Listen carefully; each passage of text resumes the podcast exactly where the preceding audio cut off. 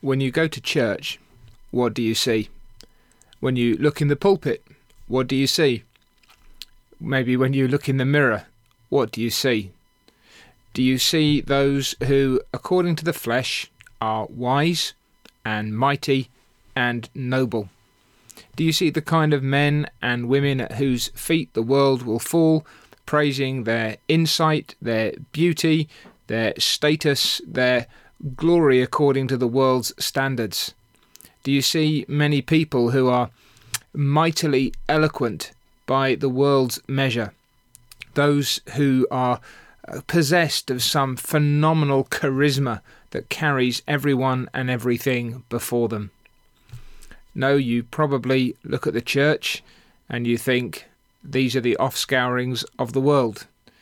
You look in the pulpit and you might think, who or perhaps even what is that? And you might look in the mirror and you might think, what chance have we got? And the answer to that is to stop looking the way the world looks, to stop looking with eyes of flesh, and to start looking with eyes of faith at God and His tools, His instruments, His means to accomplish His ends. For Paul says in 1 Corinthians and chapter 1 that God has chosen the foolish things of the world to put to shame the wise, and God has chosen the weak things of the world to put to shame the things which are mighty, and the base or low things of the world, and the things which are despised God has chosen, and the things which are not, to bring to nothing the things that are, that no flesh should glory in his presence. You see, the world looks at the church and they think that we are nothings. They think that we are despicable. They think that we are foolish and that we are weak and that we are despised. And in their own terms, they're absolutely right. We have chosen to follow after Jesus Christ. We have uh, been willing to take the reproach of Him, made so by the work of the Spirit in our hearts. We recognize that we're not going to win many plaudits or many awards in the world's stakes. But our hope is not in our own strength or our own wisdom or our own status.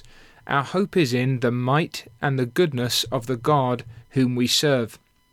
In fact, God delights to take those things which are nothing in the eyes of the world in order to overturn that which is great in the world's eyes. And that has to be our confidence as we go about our business as God's people in the world that He made, in this world that is now fallen and in rebellion against Him. When we come up against the wisdom of the world, when we come up against the strength of the world, when we come up against the status of the world, where is our hope and what is our confidence?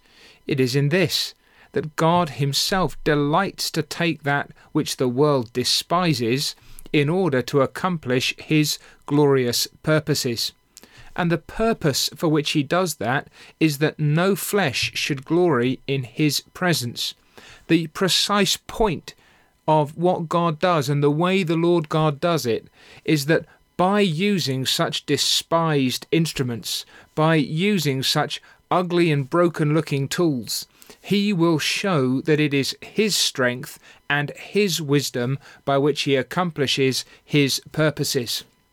Here is the strength and the wisdom of God as it is seen in the glory of the cross of Jesus Christ.